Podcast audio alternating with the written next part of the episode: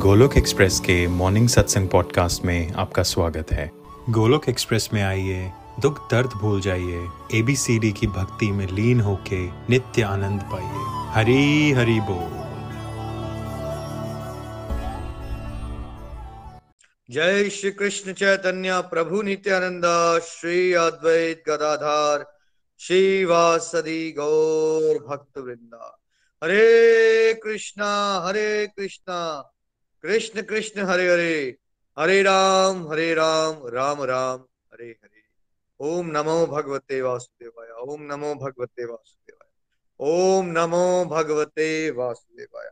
श्रीमद भागवत गीता की जय, गौर निताय की जय, श्री श्री राधा श्याम सुंदर की जय। Visit the body free as soul Hari Hari बोल, हरि हरि बोल। शरीर शरीर व्यस्त आत्मा शरीर मस्त हरि नाम जपते हुए transform the world by transforming yourself जय श्री कृष्णा। न शस्त्र पर, न शास्त्र पर, न धन पर न ही किसी युक्ति पर। मेरा जीवन तो आश्रित है प्रभु, केवल केवल आपकी कृपा शक्ति पर। गोलोक एक्सप्रेस में आइए, दुख दर्द भूल जाइए एबीसीडी की भक्ति में लीन होके। नित्य आनंद पाइए। हरी हरि बोल एवरीवन जय श्री राम, जय श्री राधे कृष्ण। आज के सत्संग में आप सभी का स्वागत है। जैसा आप जानते हैं, हम समझ चुके हैं कंप्लीटली हैप्पी रहने के लिए कंप्लीटली हेल्दी रहना है और कंप्लीट हेल्थ को इम्प्रूव करने के लिए आध्यात्मिक स्वास्थ्य यानी स्पिरिचुअल हेल्थ को हमें सबसे टॉप प्रायोरिटी पे रखना है। इसको इम्प्रूव करने के लिए सत्संग, साधना, सेवा, सदाचार, अध्यात्म की चार स्तंभ, इनको गहराई से समझना है। सत्संग पे गहराई से चर्चा हो चुकी है और आजकल साधना के अलग अलग अंगों पे हम चर्चा कर रहे हैं, है ना? सबसे इंपॉर्टेंट साधना कलयुग में भगवान का नाम जाप, भोग लगाना व्रतों का पालन करना स्पेशली एकादशी, है ना?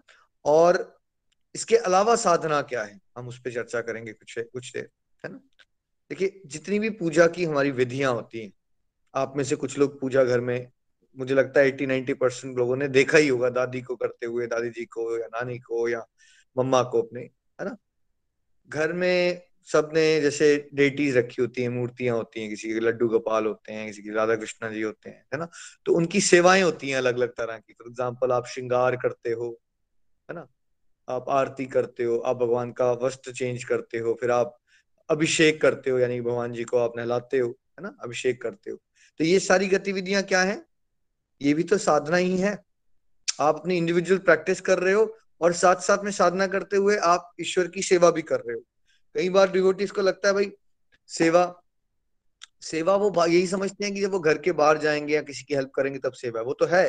लेकिन ये जो साधना के ये वाले अंग होते हैं, जैसे फॉर एग्ज़ाम्पल आप जब नाम जाप करते हो तो आप नाम जाप करते हुए साधना तो कर रहे हो, लेकिन आप भगवान के नाम की सेवा कर रहे हो। और आप जब भगवत गीता का अध्ययन करते हो तो आप क्या कर रहे हो उस समय पे? क्या कर रहे हो? आप भगवत गीता की सेवा कर रहे हो बिकॉज़ शास्त्र की, साधु की या डिफरेंट गतिविधियाँ जो है, भगवान का नाम है। ये भगवान की सेवा ही होती है, ठीक है? तो साधना भी हो रही है और सेवा भी हो रही है आपकी डायरेक्टली तो आपने भगवान को फूल चढ़ाए, वो क्या हुई आपकी? साधना भी हो गई, सेवा भी हो गई और आपने आदत डाली हुई है घर में अपने की भाई मैंने हर फ्राइडे को मैंने अभिषेक करना है बच्चों के साथ मिलके। तो वो जो अभिषेक करते हो भगवान का, उसमें आप दूध, दही, हनी यूज़ करोगे, है ना? पानी यूज़ करोगे अलग अलग चार पाँच चीज़ें आप यूज़ करोगे, भगवान को स्नान कराने का, अभिषेक करने तो वो क्या हो गया? है ना? वो क्या हो रहा है आपका? वो भी साधना है। ठीक है? आप घर में आरती करते हो, वो क्या है आपकी? साधना है आपकी। आपने एक डे बना लिया कि भाई इस दिन मैं और फैमिली के साथ अपने वॉक करके पाँच किलोमीटर दूर एक मंदिर है, वहाँ जाके माथा चढ़ाऊँगा। माथा माथा टेक के आएँगे। थैंक यू करेंगे भगवान को। कुछ हम डोनेशन करेंगे वहाँ पे। ठीक है? और बाहर जो भूखे होते हैं लोग, गरीब लोग होते हैं, साधु लोग बैठे होते हैं, उनको हम कुछ डोनेट किया करेंगे, कुछ सेवा करेंगे। तो वो जो पूरी प्रोसेस थी आपकी और आपकी और फैमिली की, आप मंदिर गए वॉक किया आपने, ठीक है? माथा टेका, ठीक है? वो सब क्या किया आपने? कुछ ट्रेडिशन में इन्वॉल्व हुए। आपने एक नियम बनाया ना अपने लिए कि मैं इस दिन ऐसा किया करूँगा। चाहे दुनिया इधर की हो जाए, उधर हो जाए। बड़े लोग देखोगे आपके उनके नियम होते हैं कि मैं, कई लोग रोज का नियम बना लेते हैं कि मैंने इतने बजे उठ के ऐसे वॉक करके जाना है। ठीक है? अब आपको अपनी अपनी प्रैक्टिकलिटी देखनी है बट हम ये नहीं कह रहे आप ये सारी साधनाएँ कर लो बट मैं आपको साधना में अंग आते हैं ये ना, इसको भी थोड़ा सा क्लियर करना चाहता हूँ ये भी साधना का पार्ट है। है ना? आप सत्संग करते हो, सत्संग को रिवाइज करते हो, बाद में आधा एक घंटा लगाते हो, वो क्या हो जाएगी आपकी? वो साधना हो जाएगी आपकी। आपकी इंडिविजुअल प्रैक्टिस हो रही है अलग अलग तरह से। है ना? कई लोग ध्यान लगाते हैं। जैसे गोलोक एक्सप्रेस में हम जाप पे ज़्यादा फोकस करते हैं बट बहुत सारे लोग ध्यान भी लगाते हैं राइट निरकार ब्रह्म पे। तो वो ध्यान लगाना क्या होता है?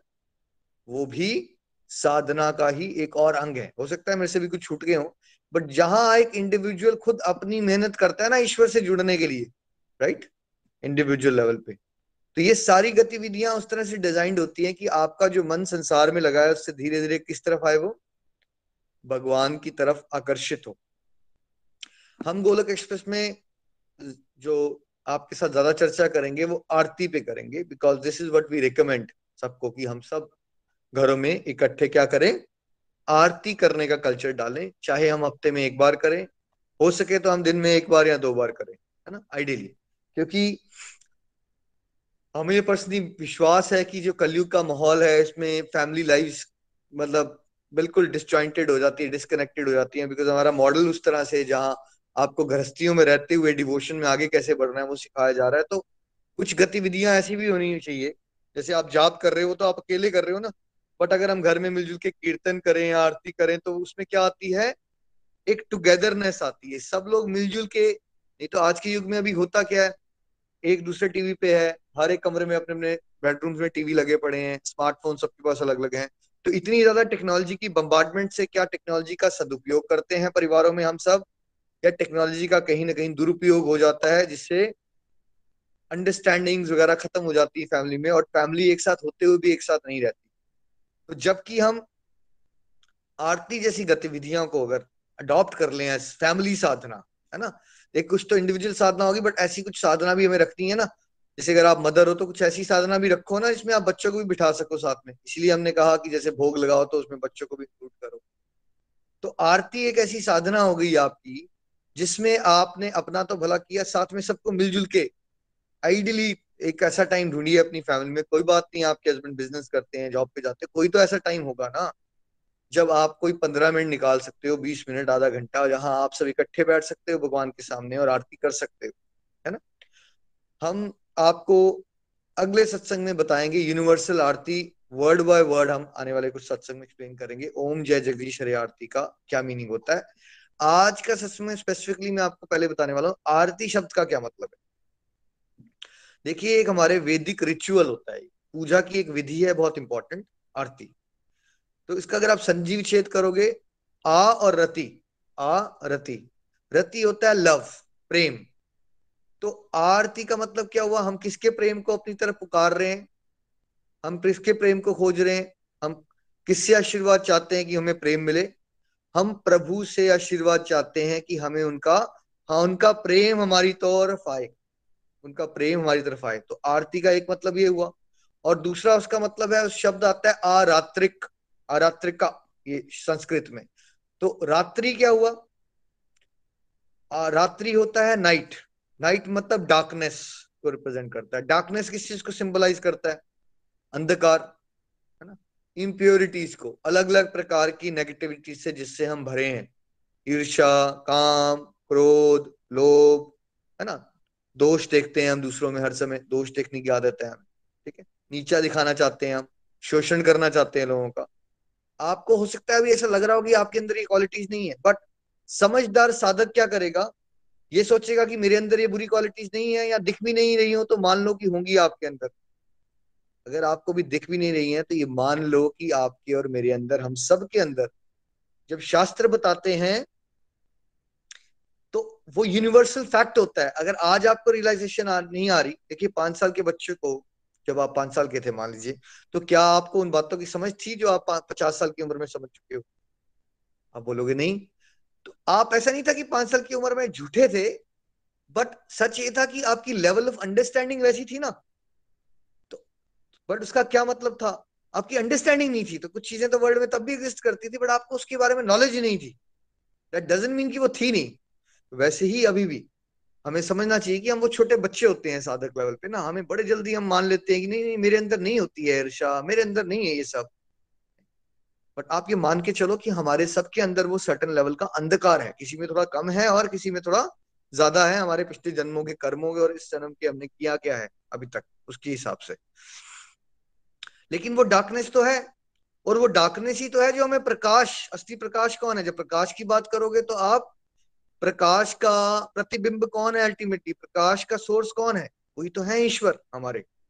तो अल्टीमेटली आरात्रिक में हम अंधकार को जब भगवान के सामने खड़े होके आरती करते हैं, आरती एक तो देखिए वो थाल वाली आरती होती है जिसमें जोत जलाई गई होती है या फूल होते हैं राइट इंसेंस होती है, धूप, अगरबत्ती, इस तरह की चीज़ें होती है।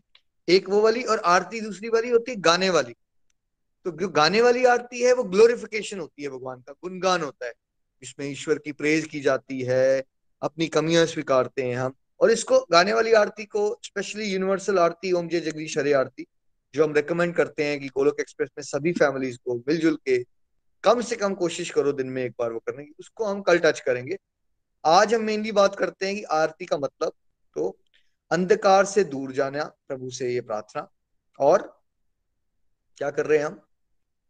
हम प्रभु के प्रेम को अपनी तरफ़ पुकार रहे हैं। ये भी भगवान को शुक्राना देने का एक तरीका होता है विधि। और अपने आप को हम्बल बना के ये स्वीकार करना कि भैया मैं कुछ नहीं हूँ, प्रभु सब कुछ आप हो। ये विधियाँ उस तरह से होती ठीक है? तो अल्टीमेटली देखिए, अब थाल है। एक थाल होता है उसमें आप जोत रख लेते हो और है ना फ्लेम जलती है उसकी, फिर उसमें फूल चढ़ा लेते हो। डिपेंडिंग देखिए जब आप मंदिर में कोई पुजारी होता है तो उसकी जो नियम होते हैं, नियम पालन, वो बहुत ज़्यादा स्ट्रिक्ट होते हैं इन कंपेरिजन टू घरों पे रहने वाले से। तो जो मंदिर में होता है फॉर एग्ज़ाम्पल जो प्रॉपर फॉर्मल आरती होती है, वो कितनी बार होती है दिन में? कौन बता सकता है? नीचे लिख के बताइए। आरती के कितने प्रकार किए जाते हैं मंदिर में? कितनी तरह की आरतियाँ की जाती हैं?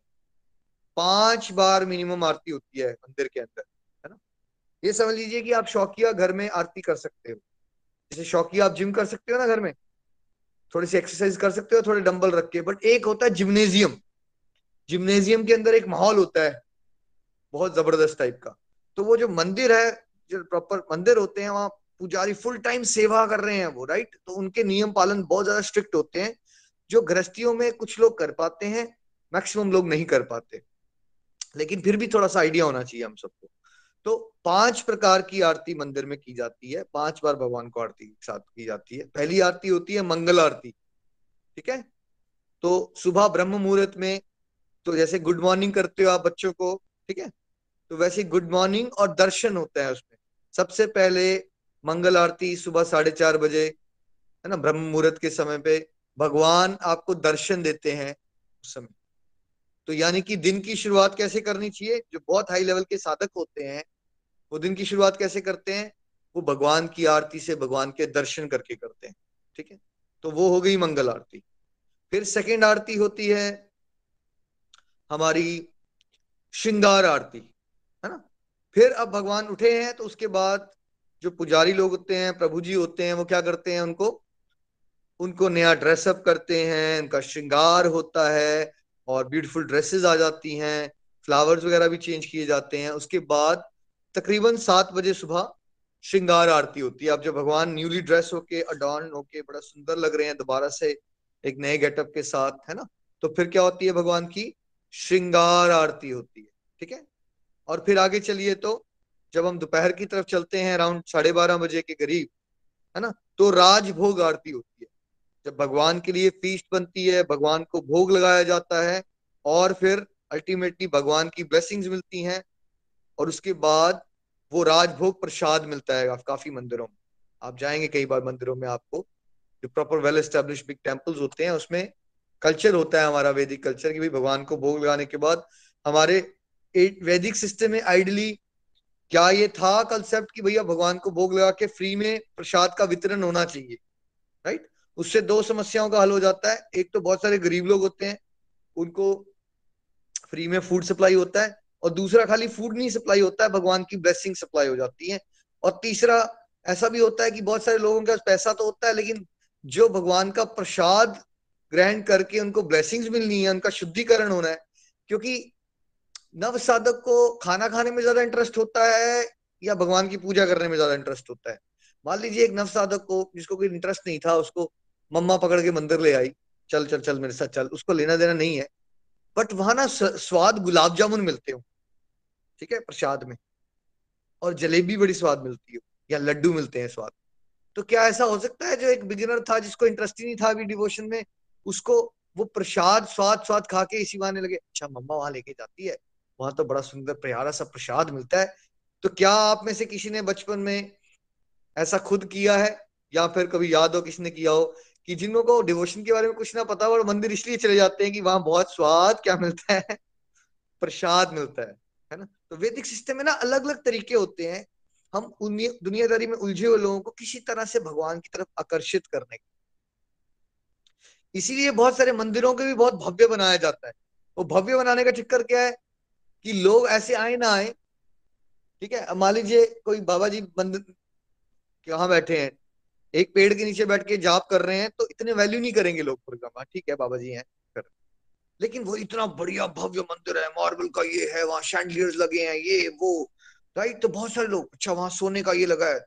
तो बिकॉज़ संसारिक लोग हैं, संसारिक सोच है, वो चीज़ें देखने के चक्कर में आ जाएँगे। बिल्डिंग कैसी बनी है? अच्छा यहाँ पता है, ये झूमर कितने का है? चार लाख रुपए का झूमर है। बट उसी चक्कर में थोड़ा सा वो भगवान की तरफ़ तो आएँगे, कुछ तो करेंगे। मंदिर के इन्वायरमेंट तो आएँगे, क्या पता सत्संग की कोई बात ही उनकी बुद्धि में पड़ जाए। है तो ये सारे एक्सटर्नल्स बट ये भी तरीके होते हैं संसारिक लोगों को अपनी तरफ़ अट्रैक्ट करने की। उसी तरह से राजभोग आरती के बाद प्रसाद वितरण होता है, और ताकि लोग जो है भगवान की ब्लेसिंग ले सके। उसके बाद संध्या आरती होती है शाम को, साढ़े छह बजे, सात बजे के करीब, है ना? उसमें स्पेशल भगवान के इवनिंग दर्शन दिए जाते हैं। और अलग अलग तरह से प्रभु का गुणगान किया जाता है है ना? कीर्तन होते हैं। और, अगर आप कौन मंदिरों में जाओगे तो उसमें गौरा आरती होती है संध्या में, है ना? उसमें चैतन्य महाप्रभु की आरती की जाती है उस समय पे। फिर उसके बाद साढ़े आठ बजे शाम को, साढ़े आठ बजे के करीब शायन आरती होती है, जब भगवान को सुलाने वाली आरती होती है। जब भगवान का आप स्लीपिंग टाइम आ गया तो देखिए, मंदिर क्या है? जैसे एक राजा का महल होता है, वैसे भगवान जो का जो मंदिर है, उसमें भगवान का वो महल है और हम उनके दर्शन करने जाते हैं उस तरह से। और वहाँ जो सेवक लगे हैं, उनका फुल फोकस जैसे राजा के महल में जो लोग होते हैं, उनका फुल फोकस क्या होता है? किसको खुश रखना? राजा को खुश रखना। तो वैसे ही जो पुजारी हैं या पंडित लोग हैं, उनका मेन फोकस क्या होता है? वहाँ की भगवान को वो होना चाहिए। अब किसका होता है, नहीं होता, ये तो मैं नहीं आपको गिरा सकता, कलयुग चल रहा है। लेकिन होना क्या चाहिए कि उनका मेन फोकस ये होना चाहिए कि वो भगवान के हंड्रेड परसेंट सेवा कर सके। अब ये जो चीज़ है, इसका एक मिनिएचर वर्जन का टेम्पलेट हमें अपनी गृहस्थी में लाने का प्रयास करना चाहिए कि डिपेंडिंग किसके घर में कितना फेवरेबल एनवायरमेंट है, आप लाइफ की किस स्टेज पे हो, आपके बच्चे छोटे हैं ज्वाइंट फैमिली में हो या आप रिटायर्ड स्टेज पे हो अलग अलग लोगों की सबकी सिचुएशन है बट एक सर्टन लेवल का सर्टन लेवल का प्रयास हमारा आरती की तरफ़ होना चाहिए। अब वो आप उतना लेवल पे नहीं कर पाओगे, लेकिन उसका भाव सेम रहेगा। भाव क्या रहेगा? जैसे हमने समझा कि मंदिर में पुजारी का भाव क्या होना चाहिए, कि भगवान के लिए हमें सब कुछ करना है राइट भगवान के इर्द गिर्द हमारी जीवन घूमते रहना चाहिए हर समय। तो क्या हमें गृहस्थी को भी वैसे आश्रम बनाना है? यस आश्रम वही बनेगा, गृहस्थी भी मंदिर बन सकती है। तभी हम कह रहे हैं घर घर, मंदिर, हर मन, मंदिर। अगर हम अपनी घर की गतिविधियाँ जो हमने ऐसे ही टाइम पास वाली बना ली है, सुबह उठे न्यूज़ लगा ली, पूरा दिन न्यूज़ चलती रही, कुछ भी टीवी देखते रहे तो वैसा जीवन, क्या वैसी गृहस्थी आश्रम है? आप कुछ भी करते रहे अपने मनमाने ढंग से। वैसे गृहस्थी आश्रम नहीं आपने घर में भी नियम लगाए हुए हैं। आपने एक तरीका बनाया हुआ है भाई, भगवान को स्मरण करने का, अपने लिए, अपने बच्चों के लिए, सबके लिए, मिलजुल के। तो क्या बन जाता है? गृहस्थी भी एक आश्रम बन जाती है।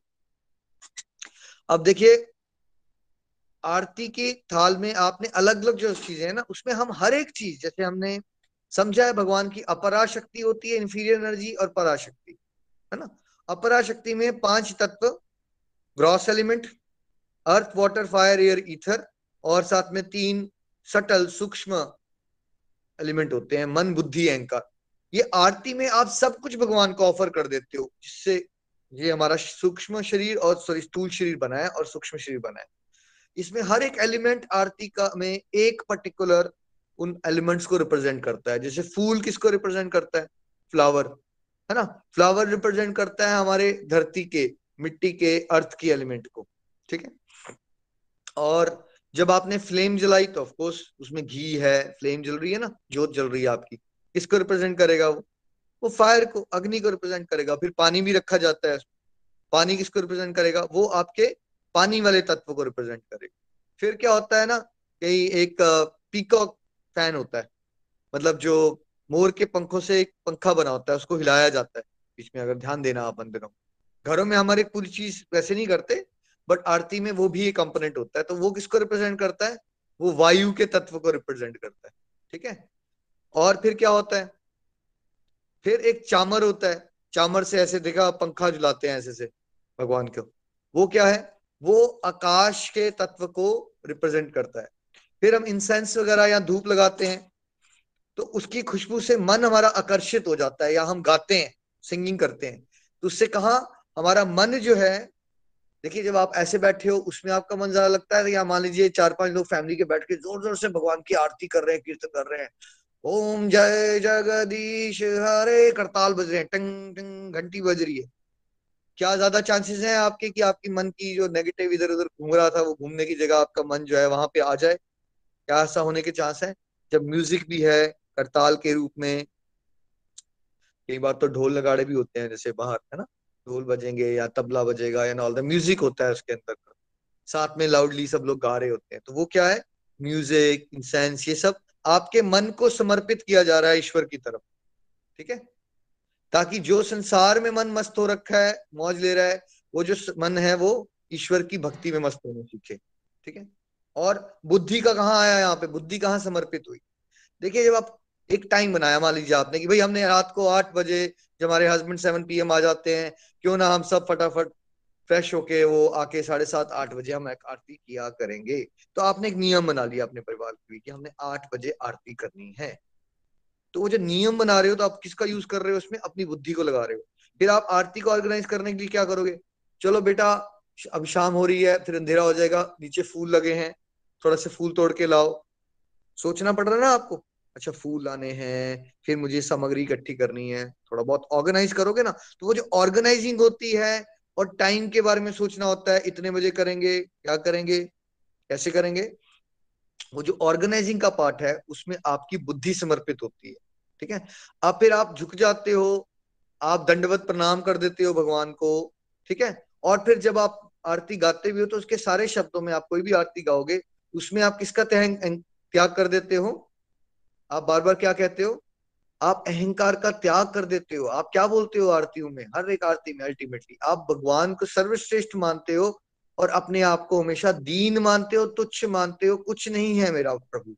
तो अहंकार का त्याग कर दिया आपने आरती में। तो सारे के सारे भगवान के ही माया से जनरेटेड तत्व हैं अपरा शक्ति से। उस सारे के सारे तत्वों को आप ईश्वर को ही अर्पित कर देते हो। जैसे हम ओम जगदीश्वर आरती में एक्सप्लेन भी करेंगे आपको डिटेल में। जब एंड में क्या कहते हैं हम? तन मन धन सब कुछ है तेरा, स्वामी सब कुछ है तेरा। तेरा तुझको अर्पण, क्या लागे मेरा? ओम जय जगदीश हरे। तो ये वाला भाव है ना आरती में, ये वाला भाव कि हमारा तो कुछ है ही नहीं। तो प्रभु जो है वो आपका है और हम आप ही को अर्पित कर रहे हैं। तो जो अर्पण करने का भाव है ये सारे डिफरेंट डिफरेंट कंपोनेंट्स वो एक एक बात को क्या करते हैं रिप्रेजेंट करते हैं। फिर आरती में एक और पार्ट आता है, जब हम आरती करते हैं तो हम अपनी जो डेटी होते हैं घर में या मंदिर में, वो हम ऐसे से थाल करके ऐसे से घुमाते कैसे? एंटी क्लॉकवाइज या क्लॉकवाइज क्लॉकवाइज मूवमेंट करते हैं हम क्लॉकवाइज मूवमेंट करते हैं, ठीक है? ऐसे वाली करते हैं, ऐसे नहीं करते, उल्टी नहीं करते। क्लॉकवाइज मूवमेंट करते हैं और उस सब के साथ हम भगवान के इर्द गिर्द घुमा रहे हैं, भगवान के चेहरे के इर्द गिर्द घुमा रहे हैं, भगवान के दिव्य शरीर के, है ना, दिव्य शरीर के इर्द गिर्द घुमा रहे हैं। और हमारा ध्यान कहाँ केंद्रित कर रहे हैं हम? ईश्वर के रूप को निहारने में हम फोकस कर रहे हैं। तो ये किस चीज़ को सिंबलाइज करता है? ये जो मूवमेंट कर रहे हैं हम। यही तो पूरे शास्त्रों का निचोड़ है कि हमारा जितना भी जीवन है, वो सारी जो डेली एक्टिविटीज़ है हमारी मटेरियल लाइफ को चलाने वाली, हमारी डिफरेंट टाइप की ड्यूटीज़ वो किसके इर्द गिर्द घूमती रहनी चाहिए? जैसे हम थाल ऐसे से घुमा रहे हैं, हम ईश्वर के नज़दीक। तो प्रभु, ऐसी कृपा करो कि हमारे सारे संसारिक जो ड्यूटीज़ हैं, वो हमेशा गॉड सेंट्रिज्म प्रभु, ऐसी हम ड्यूटीज़ करें कि हम केंद्र बिंदु आपको रखें हमेशा। हम कुछ भी कर रहे हैं, हमेशा आप सेंटर पॉइंट हो हमारे हमारे स्मरण का, हमारे आभार का। अभी क्या हो रहा है हमारे जीवन में? हम भूल ही जाते हैं कि भगवान भी हैं, ठीक है? आपको कोई कोर्ट में काम पड़ गया, आपको कोई हॉस्पिटल में काम पड़ गया, आप अपने बिज़नेस में चले गए तो आपको लगा, बस हो भक्ति कहाँ है? भक्ति कहाँ कर सकता हूँ मैं? क्योंकि वो तो मैं सुबह मंदिर में पूजा में था, उसके बाद तो मेरी भक्ति खत्म। क्योंकि हमने आरती में थाल तो घुमाया, बट हमने उसको सिंबल के डीपर मीनिंग को नहीं समझा कि वो हमने थाल नहीं घुमाना है खाली पंद्रह मिनट। उसका मतलब क्या है?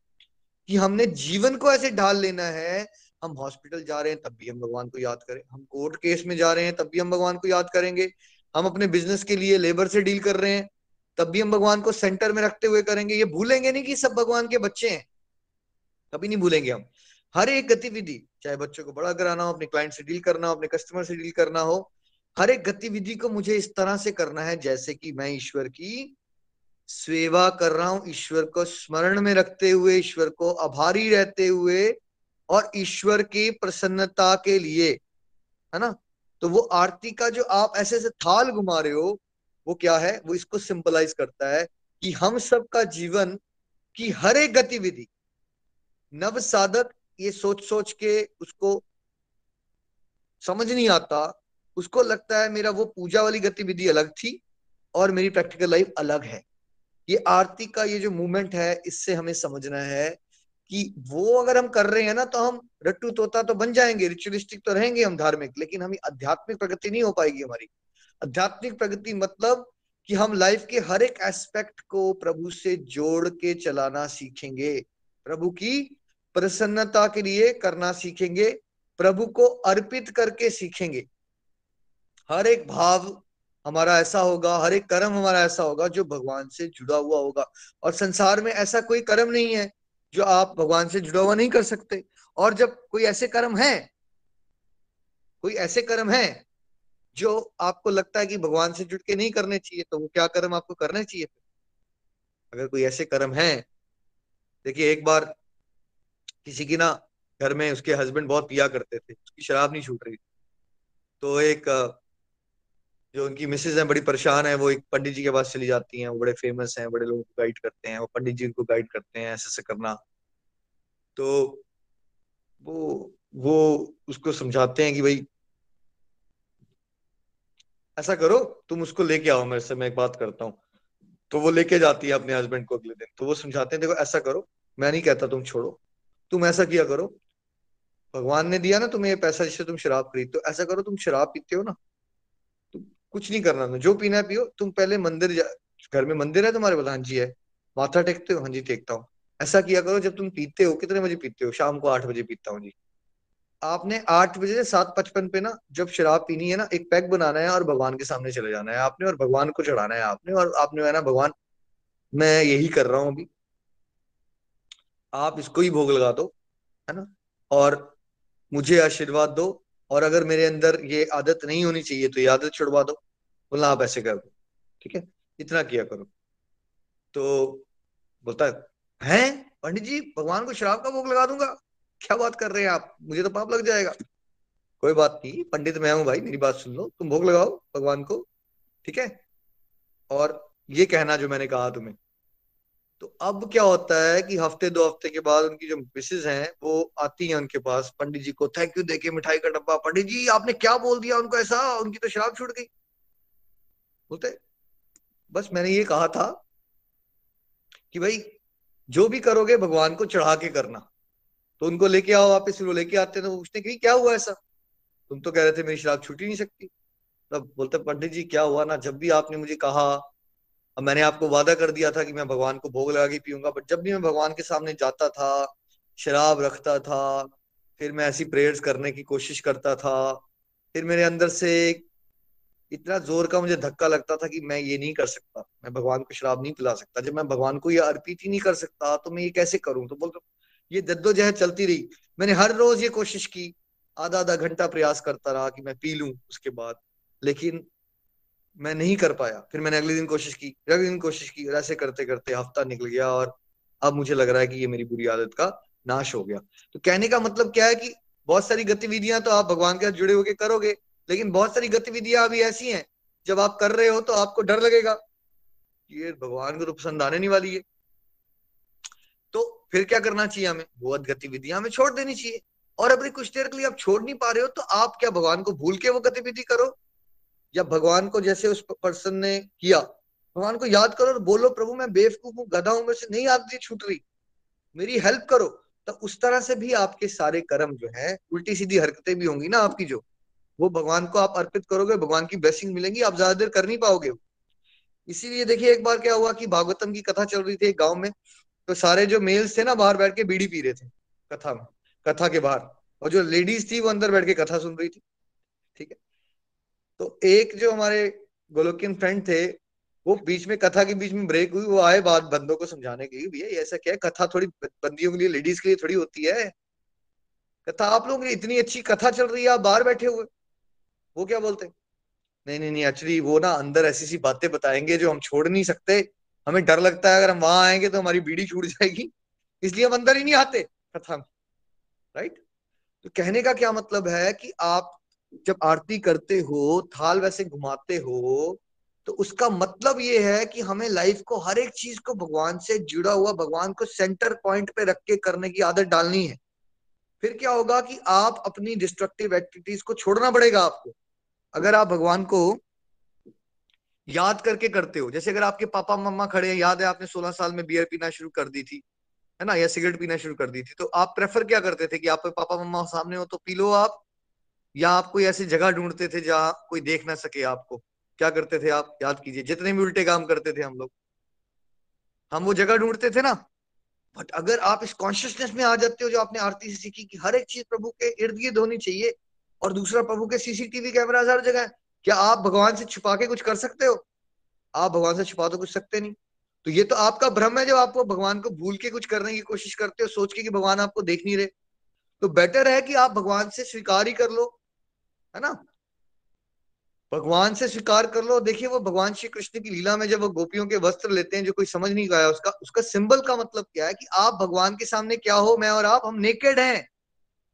अगर भगवान की शरणागति लेनी है तो आप कुछ छल कपट कर सकते हो कि आप अभी तो बड़े अच्छे बन जाते हो और अपनी दुकानदारी में चीटिंग कर लो और आप सोचो कि आप भगवान को पता नहीं चलेगा। आपको भगवान के सामने नग्न होना पड़ेगा। कुछ नहीं छुपा सकते आप भगवान से। कुछ नहीं छुपा सकते। तो अगर आप उल्टे सीधे भी काम करते भी हो, ठीक है, हम सभी करते हैं कुछ ना कुछ, तब भी बेटर है कि आप भगवान के सामने शरणागत हो जाओ, प्रभु मुझसे नहीं छूट रही आते प्लीज़ मेरी हेल्प करो। उस तरह से आपकी गतिविधियाँ भगवान से जुड़ गई। तो हमने हर एक कर्म को आरती के सिंबल से क्या समझना है? प्रभु के इर्द गिर्द घुमाने की कोशिश करनी है। सोने लगते हो तो क्या सोचो? आह, मज़ा आ गया, सो के। ये नहीं सोचना है। सोने लगे दो भाव। प्रभु मेरे सपने में आना, प्रभु आज जो भी मैं सेवा कर पाया, प्रभु आपके, आपका थैंक यू कुछ गलतियाँ तो माफ़ करना, प्रभु कभी अहंकार ना है और कल आपके, और अच्छे से सत्संग साधना सेवा कर सकूँ। और प्रभु, मैं जब सो रहा हूँ ना, प्रभु प्लीज़ मेरे सपने में आके मुझे दर्शन करना। प्रभु, मैं सोते समय भी आपको याद कर सकूँ। अब इस भाव से आप सोए। तो आपकी सोने की गतिविधि क्या बन गई? क्या बन गई? वो वो गतिविधि भी क्या बन गई? इर्द गिर्द भगवान के घूम रही है। वो भी डिवोशन बन गई। ठीक है? या फिर आप सोच रहे हो, प्रभु मैं सो के फ्रेश हो जाऊँ ताकि मैं और अच्छे से कल आपकी सेवा करूँ। तो आपने सोने की एक्टिविटी को क्या कर दिया? क्या कर दिया? भगवान से जोड़ दिया। कोई भी एक्टिविटी कर रहे हो, आरती का मतलब यह है, हर एक एक्टिविटी को इस तरह से करो कि भगवान हमेशा सेंटर पॉइंट बने हम अच्छा खाना खा रहे हैं तो हम क्या सोचे भोग लगाने के बाद? ये हम क्यों खा रहे हैं? ये प्रसाद क्यों ग्रहण कर रहे हैं? मैं मज़ा आ जाऊँ, मैं सुंदर लोगू, मैं स्मार्ट लोगू, मेरी बॉडी बन जाए। प्रभु, ताकि ये जो देह आपने दी है, शरीर, ये स्वस्थ रहे, ताकि मैं आपकी और अच्छे से सेवा कर सकूँ। यही बात मैं नितिन जी को कल कहता यार थोड़ा सब लोग अपना ख्याल रखो, क्योंकि इतना सुनहरा हमें अवसर मिला है, इतना प्यारा मनुष्य जीवन मिला है, हमें सेवा करनी है तो अभी तो यंग है, अगर हमारी हेल्थ ही खराब होगी, हम कैसे अच्छे से सेवा करेंगे? तो फ़िज़िकल हेल्थ को भी इंप्रूव करने के लिए कुछ कर रहे हो? तो आप क्या सोच रहे हो? मुझे सेवा करनी है। तो ये आरती का थाल घुमाने के अंदर इतना गहरा मतलब है। तो आगे से आप थाल जब घुमाओगे आरती करते हुए। तो आपको ये सारी बातें याद रखनी है कि हम ये समर्पित कर रहे हैं प्रभु, सब कुछ आपको। और हमारी कॉन्शियसनेस में इस तरह से आ जाओ, चेतना में प्रभु, बुद्धि में ऐसे बैठ जाओ कि ऐसी कोई गतिविधि ना हो 24 घंटे में। हम हमेशा आपको स्मरण करते हुए, आपकी प्रसन्नता के लिए, अपने जीवन की हर एक गतिविधि को कर पाए। और कुछ ऐसी गतिविधियाँ अगर कर रहे हैं प्रभु, जो आपको प्रसन्नता नहीं देती तो ऐसी बुद्धि दो, ऐसी सद्बुद्धि दो कि उस गतिविधि का हमारे जीवन से नाश हो जाए। श्रीमद भागवत गीता की जय। हरे कृष्णा हरे कृष्णा। कृष्ण कृष्ण, हरे हरे। हरे राम हरे राम राम राम, हरे हरे। चलिए, आज हम चलते हैं रूपाली जी के पास जम्मू। उनके विचार जानते हैं। हरे हरि बोल जी। हरि हरि बोल, हरि हरि बोल। हरे कृष्णा हरे कृष्णा, कृष्ण कृष्ण, हरे हरे। हरे राम हरे राम राम राम, हरे हरे। थैंक यू निखिल भाई। बड़ी ही अच्छी तरह आज हमें आपने आपके बारे में समझाया कि किस तरह से हम अपनी लाइफ में ये बातें उतारे और हमें क्या उससे बेनिफिट्स होने वाले हैं। हरी हरी बोल। जैसे हम लोग बड़े दिन से, कुछ पिछले दिनों से हम लोग साधना के टॉपिक पे बात कर रहे हैं। देखिए फ्रेंड्स सत्संग भी हमारी लाइफ में बड़ा ज़रूरी है और साधना। साधना में हमने सबसे पहले बात की हरि नाम पर, भोग पर, एकादशी फास्ट पर और अब हम आरती पे बात कर आज निखिल जी के माध्यम से हमने सीखा। फ्रेंड्स जैसे निखिल जी ने आज बताया ना कि आरती का मीनिंग है कि हम सब इकट्ठे हो अपनी फैमिली के साथ। तो अब आज मुझे भी याद आ रहा था कि अगर मैं अपनी बात करूँ तो मैंने भी अपनी फैमिलीज़ में ना ये सब एक्टिविटीज़ डिवोशनल एक्टिविटीज़ देखी। बचपन में ही आई थिंक मैं तब ढाई तीन साल से ही ना, हमारे घर पंडित जी आते हैं, पूर्णिमा के दिन, बारह बजे, साढ़े ग्यारह पूरे बारह बजे, और हम सब ना पूरी फैमिली मिलकर, हमारे दो चाचा जी, चाची जी ज्वाइंट फैमिली में थे हम लोग, वो सब कज़न ब्रदर सिस्टर्स बैठ कर वो पंडित जी हमें कथा सुनते फिर हम सब मिलकर आरती करते और फिर हम जो भोग लगा होता उस प्रसाद को ग्रहण करते। फिर एकादशी के दिन भी ऐसे ही होता। हमारे घर में बड़े सालों से सत्संग हो रहा है। वो भी एक्टिविटी मैंने ढाई तीन साल की पीरियड में ही सीखी। कि एकादशी के दिन हम छोटे थे जब तो जब वो हमारे घर में फ़िज़िकल सत्संग अरेंज किया जाता। उसमें एक्टिविटीज़ में मैंने इन्वॉल्व रहना, जो पूरा नीचे ज़मीन पे जब आप सेटिंग करते हो, जब डिवोटीज आते हैं, उनके लिए भगवान की फ़ोटो फ्रेम्स को साफ़ करना भोग लगाने में अगर दादी जी भोग की तैयारी कर रहे हैं तो उनके लिए तुलसी महारानी को तोड़ के लाना, उसमें करना, इन सारी एक्टिविटीज़ में। पहले तो इन सब एक्टिविटीज़ का मीनिंग नहीं पता था। करते तो थे, पर मीनिंग नहीं पता था।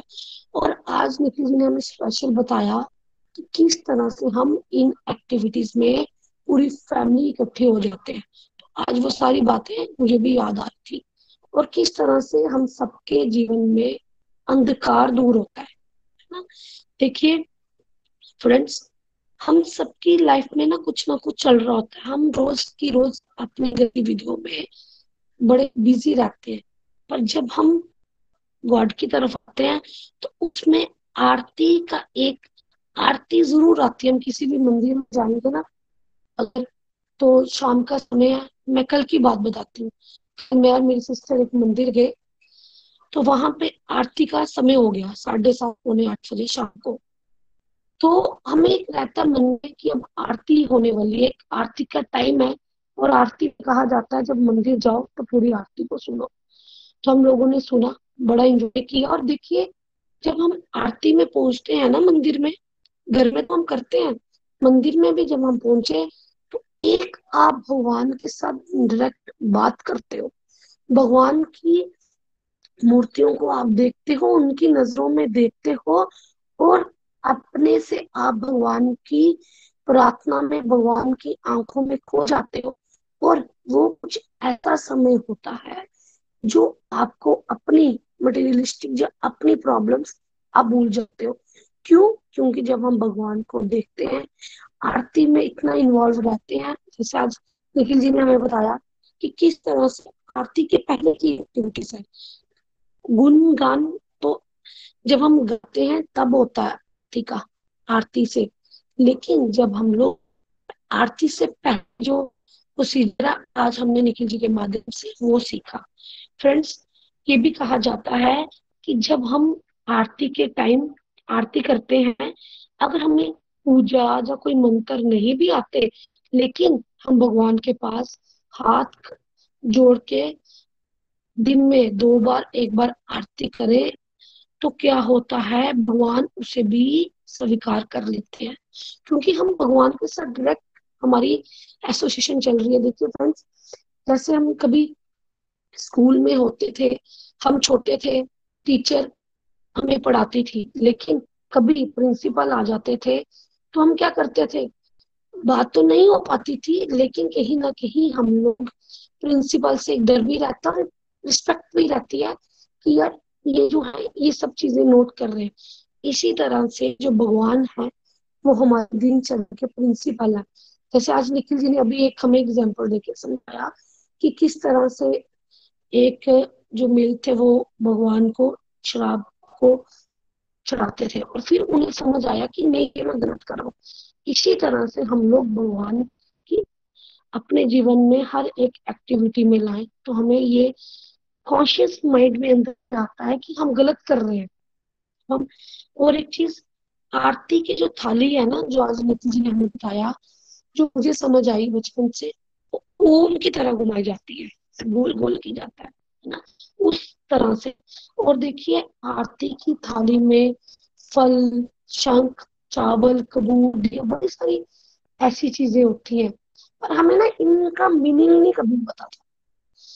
और आज हमने निखिल जी के माध्यम से ये भी सीखा, बड़ी सारी हमने चीज़ें सीखी। उसमें से ना देखिए, आरती के समय दिए को ही क्यों जलाया जाता है?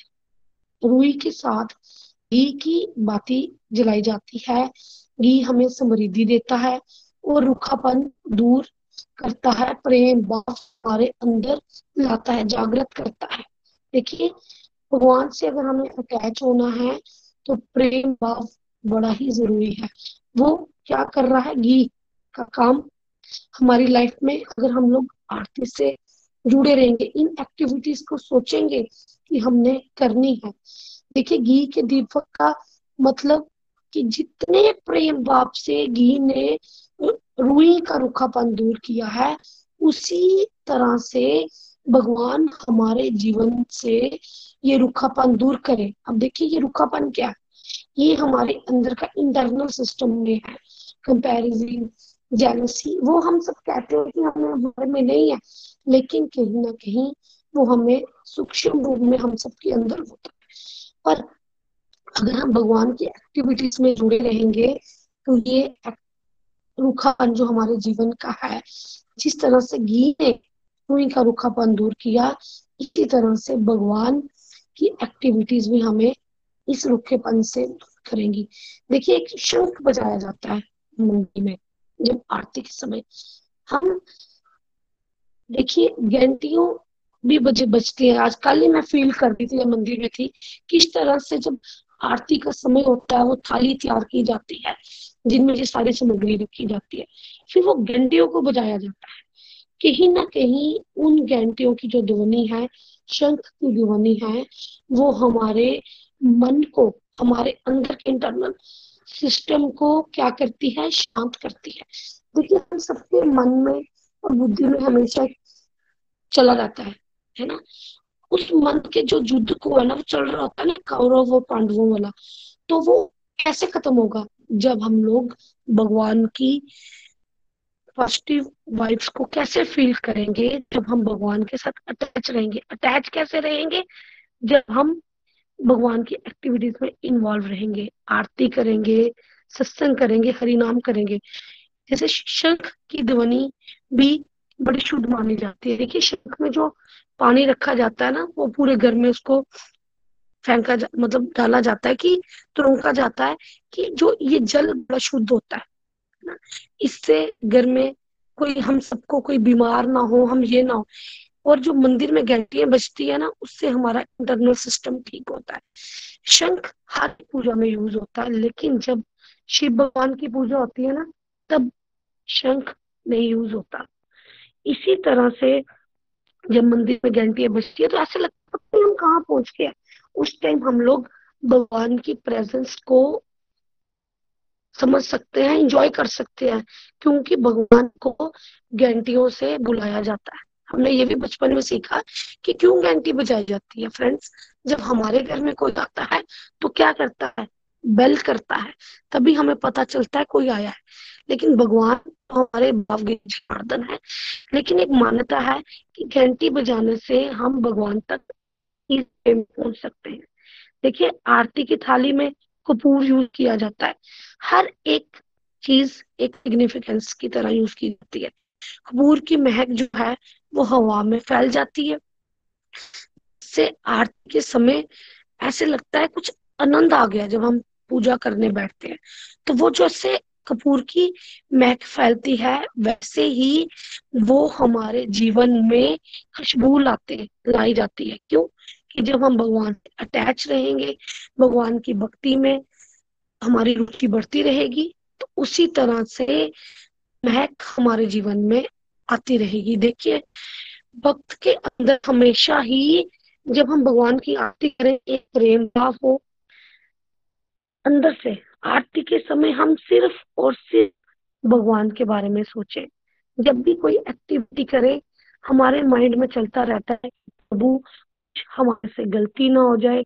भगवान जी, हमें माफ़ कर देना, जो भी हम दिनचर्या में गलती कर रहे हैं। अगर सुबह करें तो भी भगवान से माफ़ी मांगे। रात को अगर भगवान से बात करें, तब भी माफ़ी मांगे। बोले, भगवान, मैं तो आपका एक दास हूँ। हमें नहीं पता हम अपने पूरे दिन में क्या गलतियाँ कर रहे हैं। इससे क्या होता है, हमारे और भगवान का एक कनेक्शन होता है। जब 10-12 साल से निखिल जी जब हमें गाइड करते थे, वो हमेशा कहते हैं कि हमें नहीं पता कि हमारा कौन सा दिन लास्ट है। अगर सोचिए, हमने एक दिन, दस दिन के लिए बाहर जाना है कहीं हॉलीडे पे या अपने ऑफ़िस के वर्क से। तो हम लास्ट दो दिन ना बिज़ी रहते हैं घर का सारा समेटने में, को सारा वाइंड अप करने में, अपने ऑफ़िस से फ़ाइल लेना अब सोचिए, अगर हमें पता नहीं है कि हमारा लास्ट दिन कौन सा है, अगर हम उस हर एक दिन को सोचें कि क्या पता आज मेरी लाइफ का लास्ट दिन है तो उसे हम भगवान के प्रति ऐसे करें कि भगवान को ही हमारा पूरा जीवन अर्पित रहे। देखिए, आरती खत्म होने के बाद भी हम सब ना आरती को लेते हैं। मतलब कि ऊपर से आपने देखा होगा, हम बचपन से देखते हैं किस तरह से हम सब आरती के ऊपर हाथ घुमाते हैं, है ना? तो उससे भी क्या होता है, हमारे जीवन में एक तरह से ऊर्जा आती है, आध्यात्मिकता की ऊर्जा आती है। है ना? वो हमें क्या करता है? वो हमें शक्ति प्रदान करता है, सीधे भगवान की डायरेक्ट उसमें वाइब्स होती हैं। आरती करते हुए सिर्फ़ और सिर्फ़ भगवान से बातें करें और भगवान की प्रेमा भक्ति में इतने घुस जाए कि हम सबकी लाइफ सिर्फ़ और सिर्फ़ भगवान फ़र्स्ट प्रायोरिटी में भगवान की पूजा हो, ताकि हम अपनी लाइफ में पॉजिटिविटी को फील करें। हरे कृष्णा हरे कृष्णा, कृष्ण कृष्ण, हरे हरे हरे राम हरे राम राम राम, हरे हरे। हरी हरी बोल। Thank you so much thank you so much Hari Hari बोल। बिल्कुल सही कहा आपने। जैसे जो फ्लेम होती है, ज्योति है, उसके आसपास सब उसके ऊपर घर अपना हाथ रखते हैं, फिर वो देखा होगा आपने, वो सर पे लगाते हैं, है ना? को। उसका भी यही सिंबल है। ब्लेसिंग्स ले रहे हैं सब। डिवोटीज को ब्लेसिंग्स मिलती हैं उससे। और साथ साथ में जो फ्लेम है, वो प्रकाश को रिप्रेजेंट करती है कि भगवान हमारे जीवन में प्रकाश लाना और साथ में जो ज्योत जब बुझ जाती है तो क्या उसको, उसकी रिप्रेजेंटेशन क्या है कि हमारा जो अहंकार है, वो इमर्स हो गया अब ईश्वर में। यानी कि अहंकार क्या हो गया हमारा? शून्य हो गया। तो हमारा अहंकार शून्य हो, हम सबको ईश्वर जो है, अपनी प्रेमा भक्ति थे को ऑफ़र करें, उनकी कृपा हम सब पे बरसती रहे, हम सबके परिवारों में क्या आए, सुख शांति आए, भक्ति भाव बढ़े। इन्हीं प्रेयर्स के साथ। हरे कृष्णा, हरे कृष्ण कृष्ण कृष्ण, हरे हरे। हरे राम हरे राम राम राम, हरे हरे। तो प्रीति भाभी, आज की जो प्रेयर्स हैं, वो आप करवा के भैया लीड कर सकते हैं। हरि बोल। हरी हरी बोल, हरी हरी बोल। वंडरफुल रहा आज का सत्संग thank you Nikhil ji and Rupali ji for the wonderful guidance Hari Hari बोल, हरी हरी बोल। चलिए प्रेयर्स की तरफ़ चलते हैं। सबसे पहली प्लेयर आज हमें मोनिका जी की गुड हेल्थ के लिए करनी है। फिर हमें पायल महाजन जी के हस्बैंड की गुड हेल्थ के लिए प्रेयर्स करनी है। शीतलपुरी जी की फैमिली के लिए, उनकी मेंटल हेल्थ के लिए हमें प्रेयर्स करनी है। चंद्रा रामबानी जी की फ्रेंड की ससुराल में सब अच्छा रहे रिलेशन वगैरह, उनके लिए हमें प्रेयर्स करनी है। इसके अलावा सुनील जी और उनकी फैमिली के लिए हमें प्रेयर्स करनी है। विनीता सैनी जी की गुड हेल्थ के लिए मीनाक्षी मल्होत्रा जी के बेटे के लिए, विनोद वाला जी की गुड हेल्थ के लिए, रचना जी की डॉटर सिया सूद के लिए, मीरा ब्लोरिया जी की फैमिली के लिए अनीशा अरोड़ा जी की सिस्टर की मेंटल हेल्थ के लिए, सीमा शर्मा जी की डॉटर और हस्बैंड के लिए, नेहा कुमार जी हमारे साथ, उनके father in law Deshraj ji की गुड हेल्थ के लिए, नताशा पुरी जी के हस्बैंड की गुड हेल्थ के लिए और स्वरण जी हमारे साथ नूरपुर से, उनकी हस्बैंड की गुड हेल्थ के लिए पूजा महाजन जी की फैमिली के लिए शिप्रा जी के हस्बैंड की गुड हेल्थ के लिए, संजीव पुरी जी के ब्रदर इन लॉ के लिए और साथ ही साथ ईशा गांधी जी के लिए हमें प्रेयर्स करनी है। हरे कृष्ण हरे कृष्ण कृष्ण कृष्ण, हरे हरे हरे राम हरे राम राम राम, हरे हरे, हरी हरि बोल।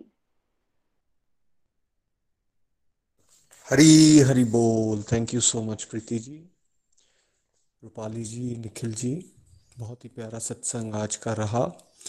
रिक्वेस्ट करूँगा मैं एक बार फिर से, जिन डिवोटीज़ के नाम लिए गए हैं या जिनके फैमिली मेंबर्स के बारे में बोला गया है, उन सब के लिए हम प्रेयर्स करें। स्पेशली एक माला हम उनके लिए डेडिकेट कर सकते हैं। प्रेयर्स में बहुत ताकत है। सबको संबल मिले और सबकी आध्यात्मिक सेहत, शारीरिक सेहत, मानसिक सेहत, स्वस्थ, स्वस्थता की तरफ़ बढ़े। ऐसे भगवान से जब हम प्रार्थना करेंगे तो ज़रूर सबकी हेल्प कर पाएँगे और ये एक तरह से सेवा है। और जो आज हमने टॉपिक समझा है आरती का, एक और तरीका है जिससे हम अपनी कॉन्शियसनेस को प्यूरिफाई कर सकते हैं प्रेयर्स करके। धन्यवाद एक बार फिर से आप सभी का। बहुत ही प्यारा सत्संग था। आरती की सिग्निफिकेंस हम समझ रहे हैं और अब इसके ऊपर हम रिव्यूज़ के लिए जाएँगे। अगर मैं इसको एक लाइन में समराइज करूँ तो रोज हम ये प्रेयर्स करें और फिर उसको एक्शंस में लेकर आए कि हे प्रभु, मेरी आज की गति तेरी आरती बन जाए। हे प्रभु, मेरी आज की गति तेरी आरती बन जाए। मतलब मैं जो एक्टिविटी करूँ, सुबह से लेकर शाम तक, रात तक, सोने से पहले तक, वो सारी एक्टिविटीज़ ऐसी हो जाए जो आपके इर्द गिर्द हो। जैसे मैं थाल घुमाता हूँ आपके इर्द गिर्द वैसे ही मैं अपनी हर एक्टिविटी को आपको समर्पित कर सकूँ, ऐसी बन जाए।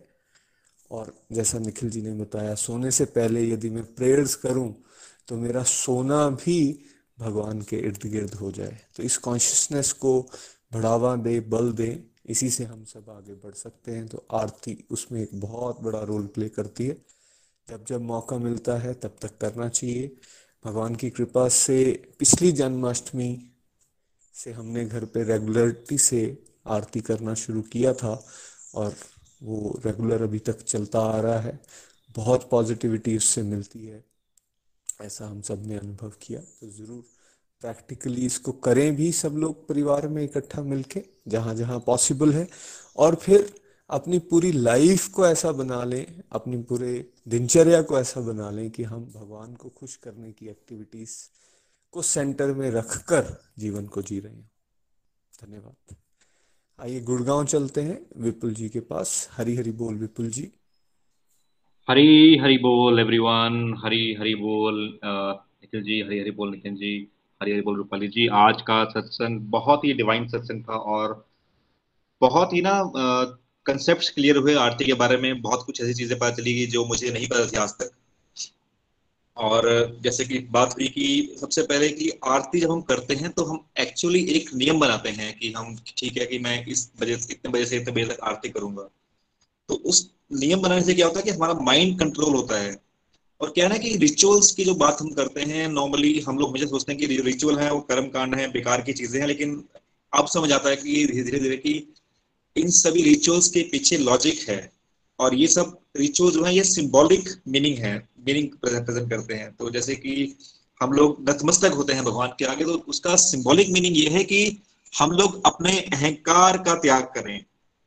और जैसे कि निखिल जी ने बताया कि जैसे कि हम अपनी आरती करेंगे तो हम उसमें बुद्धि का प्रयोग भी करते हैं, क्योंकि हम अपने ऑर्गेनाइजिंग स्किल्स को यूज़ करेंगे। चलो ठीक है जी फूल ले आते हैं, किस टाइम पे करनी है, कौन कब फ्री है, उस टाइम पे हमें कोई टाइम यूज़ कर लेते हैं आरती करने के लिए।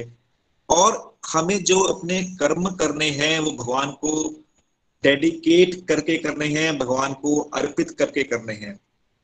और मैं ये बताऊँगा कि हमने 2019 में आ, हम लोग बचपन में आरती तो करते थे घर में लेकिन फिर धीरे धीरे ये सब कंसेप्ट छूट गए क्योंकि हमें लगता था कि यार ये आरती उरती तो बहुत बैकवर्ड चीज़ें हैं we are a modern family तो हमें सब चीज़ें नहीं करनी चाहिए तो हमने छोड़ दी थी आरती वगैरह करना। लेकिन 2019 में हमने आरती करना स्टार्ट किया और तब से हम लोग बिल्कुल रेगुलर हैं आरती करने करने में। और उसे होता क्या कि एटलीस्ट दिन में एक बार हमारी पूरी फैमिली इकट्ठी होती है और हम लोग भगवान को प्रे करते हैं, भगवान को भोग लगाते हैं, उसके बाद हम डिनर करते हैं। तो एटलीस्ट उस टाइम पे जो फैमिली है, सभी का फोकस एक हो जाता है, सभी की इकट्ठे हो जाते हैं और इस तरीके से फैमिली में बॉन्डिंग भी बढ़ती है। तो आई थिंक ये भी एक बहुत अच्छा कंसेप्ट है कि हम लोग आरती जो है, अपने घर में एनकलकेट करें तो एक तो बॉन्डिंग बढ़ती है और घर के अंदर जो है पॉजिटिविटी बहुत बढ़ जाती है। तो thank you so much for all this concept और मेरे दो टेक अवे फ्रॉम द सत्संग ये हैं कि एक तो कि हम, जो रात को सोने से पहले हमेशा ये प्रे करनी चाहिए कि सपने में भगवान आए। तो आई थिंक ये एक मेरा टेक अवे है, मैं इसको प्रैक्टिस करने की कोशिश करूँगा। और सेकंड कि अपने जब आरती करते करते भगवान को हमेशा भगवान की तरफ़ देखें और भगवान को ये बोले कि भगवान की जो मेरे अंदर जो भी नेगेटिव विकार हैं उनको मैं मैं प्रे करता हूँ कि उन नेगेटिव विकारों को निकालिए और उनको पॉजिटिव विकारों से पॉजिटिव चीज़ों से रिप्लेस कीजिए। और मेरे जो भी कर्म है मैं आपको डेडिकेट करता हूँ। तो आई थिंक ये दो मेरे टेक अवे हैं जो उसको मैं ट्राई करूँगा प्रैक्टिस करने की। हरी हरी बोल हरी हरी बोल। Thank you so much thank you so much Hari Hari बोल। Thank you so much Vipul ji. uh, बिल्कुल आपने सही कहा। आरती एक वो टाइम ज़रूर हमारे परिवार में होता है। जब हम करते हैं तो सारा परिवार इकट्ठा होता है। आजकल जिस तरह की दिनचर्या हम सब की बनती जा रही है, सब लोग फोन्स में या अपने अपने कामों में इतने व्यस्त होते जा रहे हैं तो आरती कैन बी दैट टाइम जिस समय हम सब इकट्ठे होते हैं।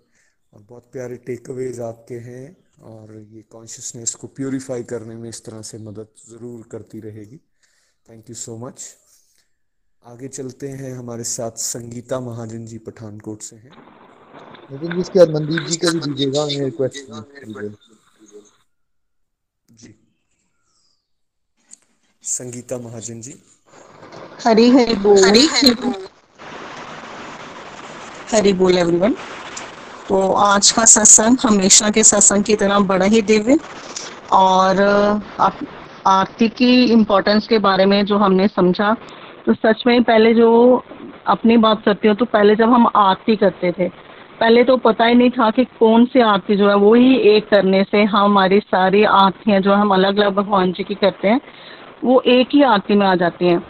मैं अपनी बात कहूँ तो मैं सुबह पाँच छः आरतियाँ, जब तक गोलोक एक्सप्रेस के साथ नहीं जुड़ी हुई थी तो कभी गणेश भगवान, सभी रूटीन से करनी है गणेश भगवान जी की दुर्गा माता की, शनि भगवान जी की, हनुमान जी की, ऐसे करनी। तो इससे क्या होता था कि हमने मीनिंग बिना आरती का मीनिंग समझे, सभी आरतियाँ करनी। लेकिन जब गोलोक एक्सप्रेस के साथ जुड़े और निखिल जी ने पहली बार हमें जब इम्पोर्टेंस बताई आरती की मीनिंग और इम्पोर्टेंस तब समझ आया कि अगर हम एक ही यूनिवर्सल आरती ओम जय जगदीश, हरे कर लेते हैं। तो ऑटोमेटिकली हम सभी भगवान जी को, वहीं पे उन सभी को भी हम प्रसन्न कर सकते हैं। तो फिर मैंने अपना एक ये रूटीन बनाया कि बस एक ही यूनिवर्सल आरती, लेकिन भाव के साथ। इससे पहले जब भी मैं आरती करती तो क्या करती कि पहला एक दो स्टांजा जो था, उनके वर्ड्स को समझना कि हम क्या कह रहे हैं। भाव नहीं आते थे, लेकिन उनको समझ के रिसाइट करना। लेकिन उसके बाद जब समझ और फिर एंड में क्या करना, जो एंड वाला स्टांजा रहता था, तन, मन, धन, प्रभु, सब कुछ है तेरा। तो यहाँ आकर थोड़ा सा फिर उसको उन वर्ड्स पे ध्यान देना, लेकिन फिर भी भाव नहीं थे ऐसे वाले कि हम क्या कह रहे हैं भगवान जी को। तो आज मैं निखिल जी को बहुत बहुत थैंक्स करना चाहती हूँ। उन्होंने इतनी क्लैरिटी से पहले तो हमें आरती का मीनिंग जो हम जानते नहीं थे, हमें ये कस्टम था, एक रिचुअल था, जिसे हम देखते होते थे, अपने घरों में परफॉर्म होते तो हमें लगता था ये हमें करना भी ज़रूरी है, भगवान जी को खुश करने के लिए। तो उसे एज ए रिचुअल करते थे। लेकिन आज हमने पहले तो जब समझा कि आरती का मतलब ही क्या है तो जो इतनी देर से करते आ रहे हैं, देखिए, अपने एज को मैं बात करती हूँ तो फिफ्टी वन की हूँ मैं।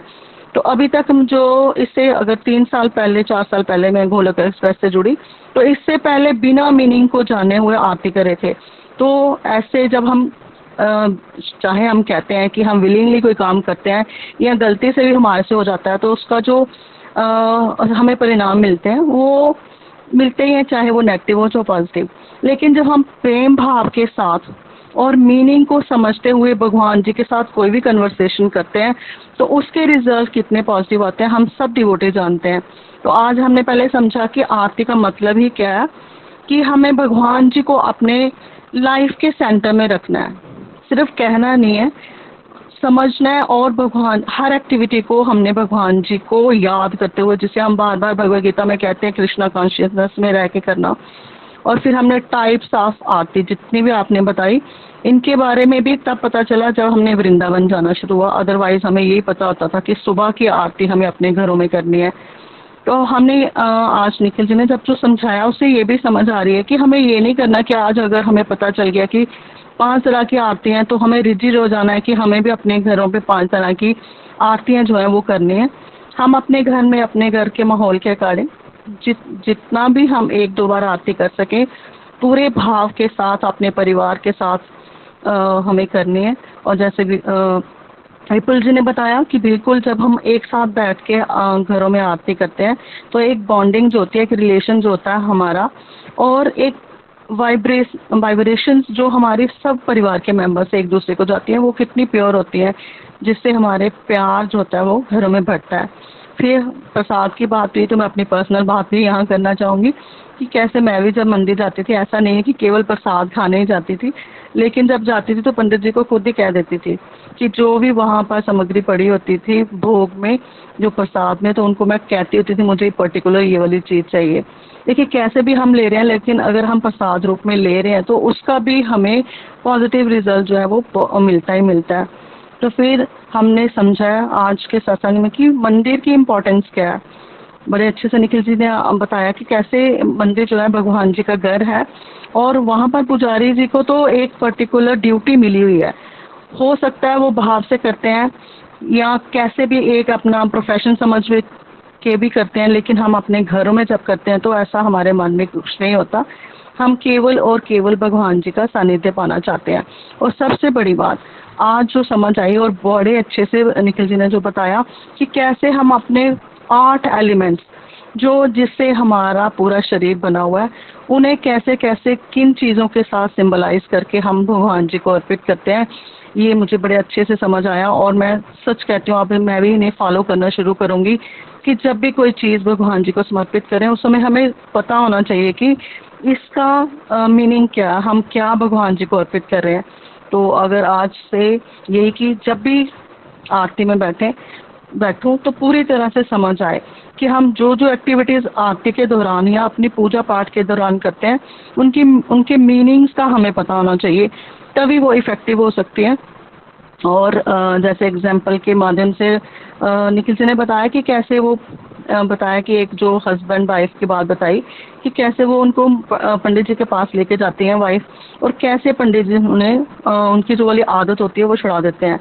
रीज़न और यहाँ से हमने ये समझा कि जब हम भगवान जी को सरेंडर कर देते हैं, भगवान जी के साथ जुड़ जाते हैं तो हमारे अंदर की जो नेगेटिविटीज़ होती हैं वो ऑटोमेटिकली हमारी जो है वो दूर होना शुरू हो जाती हैं। लेकिन भाव शुद्ध ज़रूर होने चाहिए और देखिए, भाव तब तक शुद्ध नहीं हो सकते जब तक हम कोई भी एक्ट अपने स्पिरिचुअलिटी में मीनिंग को समझे समझे बिना करते हैं तो हमारे भाव नहीं आते।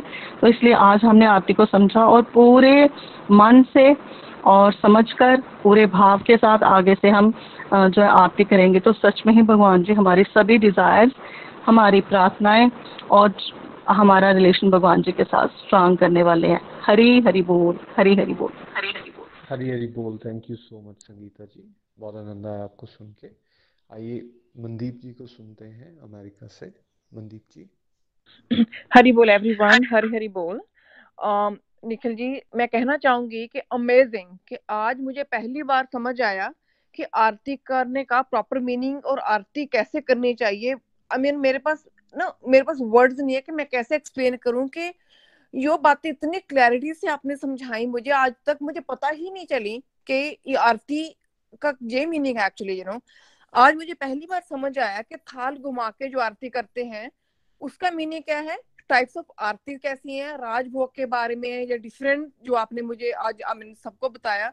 पहली बार मुझे समझ आया, मैं दिल से आपका थैंक यू करना चाहती हूँ कि गोलोक के साथ जुड़ जुड़ने के बाद में जो भी, जो लाइफ आगे बढ़ रही है भगवान के रास्ते पर, इतनी आनंद में बढ़ रही है कि मैं शायद, मेरे पास वर्ड्स नहीं है कि मैं कैसे आपका ग्रेटिट्यूड यू नो करूँ। एक्चुअली गोलोक के साथ जुड़ने के बाद मुझे आरती करने की मोटिवेशन मिली थी ऑलमोस्ट एट मंथ्स अगो और मैं ये कहना चाहूँगी कि आज के बाद से जो आरती मैं करूँगी मुझे मैं शुद्ध भाव से करूँगी क्योंकि जो आज मैंने सीखा है उसको इम्प्लीमेंट करके करूँगी।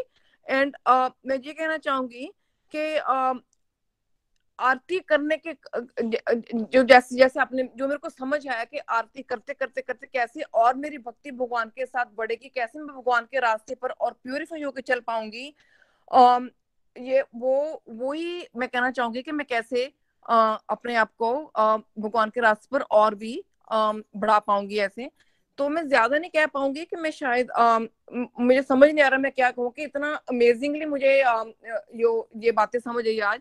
मैं डेफिनेटली उनको इम्प्लीमेंट करूँगी अपनी लाइफ में और बस मैं जितना कहना चाहती हूँ हरी हरी बोल। Thank you ji thank you thank you Hari Hari बोल Mandeep ji thank you so much and best wishes to you because जो आप अपने विचार यहाँ पर रख रही थी उससे ये अनुभव हो रहा है कि आपको बहुत मज़ा आया है आज और बहुत सारे पॉइंट्स आपको क्लियर हुए हैं।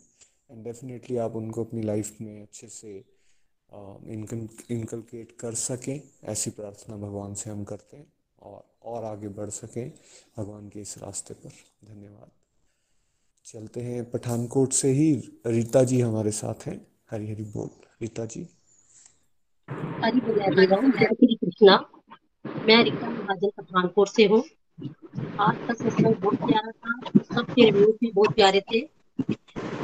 दिनों से जो साधना के बारे में चर्चा हो रही है, जिसमें हमें निखिल जी ने नाम जाप भोग और काशी के व्रत के बारे की क्या इंपोर्टेंस है, उसके बारे में बता रहे हैं। और इस, ताकि इससे हम अपनी साधना को और बढ़ा सके। तो इसके बारे में उन्होंने हमें हमें विस्तार से बताया है। आज उन्होंने हमें आरती के अर्थ और महत्व के बारे में समझाया है। फ्रेंड्स आरती तो मैं दो टाइम हमेशा करती थी, लेकिन केवल एक रिचुअल समझ के। लेकिन उसका अर्थ क्या है और महत्व क्या है, ये नहीं जानती थी। और ना ही कभी मैंने जानने की कोशिश भी की। लेकिन जब गोलक एक्सप्रेस के साथ जुड़ी तो पता चला, निखिल जी ने बड़े अच्छे से हमें आरती का मतलब समझाया। तो हमें पता चला कि आरती का मतलब है कि हम भगवान से प्रेयर करते हैं, कि भगवान हमारे अंदर से, हमारे अंदर से सारे के सारे अंधकार को, यानी के सारे विकारों को दूर कर दो और हमें आपका प्यार हमारे अंदर आए। तो थाल घुमाने का मतलब यह है कि हम जब बीच में भगवान को रखें, यानी कि थाली के हमारा हमारा पूरा पूरा ध्यान जो है भगवान के ऊपर हो और आसपास के हमारे जो दुनियादारी के जो काम है जो ड्यूटीज़ है वो हमारे उस, उसके आसपास घूमनी चाहिए। फ्रेंड्स जब हम किसी चीज़ को समझ कर करते हैं तो उसे करने के में हमें बहुत आनंद आता है। जब मुझे आरती का मतलब पता चला तब से मुझे आरती करने में बहुत आनंद आ रहा है। जब भी मैं आरती करती हूँ और भगवान की ओर एक टक देखती हूँ तो भगवान कृष्णा की बहुत ही सुंदर छवि सामने आ जाती है। और मुकुट लगा हुआ है, मुख पे बांसुरी लगी हुई है और कई बार तो ऐसा महसूस होता है कि साक्षात भगवान सामने खड़े हैं और आँखों में कई बार तो आँसू भी आ जाते हैं। पहले मन में भाव नहीं आते थे क्योंकि रिचुअल समझ के करती थी, लेकिन जब मतलब समझ के करना शुरू किया तो अब भगवान के प्रति भाव आने भी शुरू हो गए मैं पहले अकेले ही आरती करती थी, लेकिन जब से लॉकडाउन हुआ था तो हमारी पूरी की पूरी फैमिली बड़े प्यार से भगवान की आरती करते थे। तो अब जब से लॉकडाउन खत्म है तो हम संडे के दिन फिर भी हम पूरी की पूरी फैमिली मिलकर आरती करते हैं। और मेरा छोटा चार साल का पोता है, वे भी हमारे साथ आरती करता है और थाली को पकड़ पकड़ करके भगवान के चारों ओर घुमाता है और पूरी की पूरी आरती हमारे साथ गाता है। और फिर भगवान को भोग लगाता है और माथा टेकता है। फ्रेंड्स जब पूरा परिवार इकट्ठे मिलकर आरती करते हैं तो मन मन बड़ा अच्छा लगता है और घर का एटमोसफेयर बड़ा अच्छा बन जाता है। मन शांत रहता है। इससे घर का माहौल भी बड़ा अच्छा होता है, बना रहता है। मन के विकार सारे दूर हो जाते हैं और मन जो है कंट्रोल में रहता है और मन प्रसन्न भी रहता है। हमारी अंदर की ईगो जो है खत्म हो जाती है, हमें विनम्रता आती है पॉजिटिविटी आती है और हमारे आपसी रिश्ते भी बहुत मज़बूत होते हैं। फ्रेंड्स इसके इसलिए हमें हमेशा इकट्ठे मिलकर भगवान की आरती हमेशा करनी चाहिए। Thanks Nikhil ji thanks Nitin ji thanks Preeti ji thanks Nimish ji thanks everyone Hari Hari बोल जी, हरी हरी। हरी हरी बोल। धन्यवाद रीता जी। धन्यवाद। आपने अपने घर के अंदर किस तरह से आप आरती को एंजॉय कर रहे हैं, कैसे छोटे बच्चे भी साथ में चल रहे हैं, सुन के बहुत अच्छा लग रहा है। और किस तरह से हम देखिए, अब संस्कार को आगे ट्रांसफ़र भी तो करना है। बड़ों के पास अगर है वो संस्कार और बड़े उन एक्टिविटीज़ को अगर करें, तभी तो छोटों तक भी पहुंचेगी ना, तभी बच्चे भी देखेंगे। अदरवाइज़ तो मिस होता जाएगा ये। तो उस गैप को फिल करने के लिए भी हमें ये एक्टिविटीज़ ज़रूर परफॉर्म करनी चाहिए। और कई बार बच्चे ना बेशक आपके इर्द गिर्द ही हैं डायरेक्ट पार्टिसिपेट नहीं भी कर रहे, फिर भी वो ऑब्ज़र्व कर रहे होते हैं और वो सीख रहे होते हैं इससे। तो इस बात का विशेष ध्यान हमें रखना चाहिए। आइए, नीलम जी को सुनते हैं, पठानकोट से ही। नीलम जी। हरी हरी बोल, हरी हरी। मैं नीलम हाजन पठानकोट से। आज का सत्संग बहुत ही सुंदर। मज़ा आ गया आरती के टॉपिक को समझ के। आज तक हम इस आरती को रट्टू तोते की तरह ही गाते थे और अंदर से भाव नहीं जुड़ते थे, लेकिन जब से गोलोक एक्सप्रेस में इस आरती के अर्थ और महत्व को समझा है तो मन जो है वो रमता है आरती में। देखिए घर घर में गाई जाने वाली जो जगत प्रसिद्ध आरती ओम जय जगदीश हरे अपने समय में बड़ी प्रसिद्ध थी। और आरती का अर्थ होता है व्याकुल होकर भगवान को याद करना। ये अब समझ में आई बात। निखिल जी ने ब्यूटीफुली इसके मतलब को हमें समझाया कि आरती शब्द संस्कृत के शब्द आरात्रिक से आया है। भाव, प्रभु मेरे जीवन में मतलब आ मतलब प्रभु मेरे जीवन में आए मतलब प्रभु प्रकाश स्वरूप है और मेरे जीवन में आएँगे तो ही मेरे जीवन का अंधकार, जो जो मेरे अंदर इतनी बुराइयाँ हैं, इतने विकार हैं, उनको वो समाप्त होंगे और वो मेरे जीवन में आए और अंधकार को समाप्त कर दे आरती करके हम प्रभु के प्रेम को अपनी तरफ़ पुकारते हैं, क्योंकि हमारा प्रेम तो दुनियादारी में है, अभी तक। प्रभु, आप जीवन में आए और हमें क्लैरिटी दें और मन को अपने साथ, मेरे मन को अपने साथ जोड़ दे, मेरी बुद्धि में विराजमान हो जाए, ताकि हमारा जीवन सही ट्रैक पर आ जाए। आरती के दो पार्ट्स के बारे में भी समझाया, एक थाल को घुमाने वाला और एक गाने वाला। भगवान का गुणगान जिसके माध्यम से हम करते हम आरती का थाल जिसमें धूप, दीप, फल, जल, अगरबत्ती, फूल आदि होते हैं, प्रभु के सामने जब थाल घुमाते हैं और प्रभु पर फोकस लाते हैं और साथ में प्रेयर करते हैं आरती गा गा कर कि प्रभु हमारी लाइफ बहुत सेंट्रिक हो जाए यही समझ लीजिए कि इस आरती के माध्यम से हम प्रभु का गुणगान कर रहे हैं और प्रभु से फरियाद कर रहे हैं कि प्रभु हम अपनी ड्यूटीज़ को आपके साथ जुड़कर करें।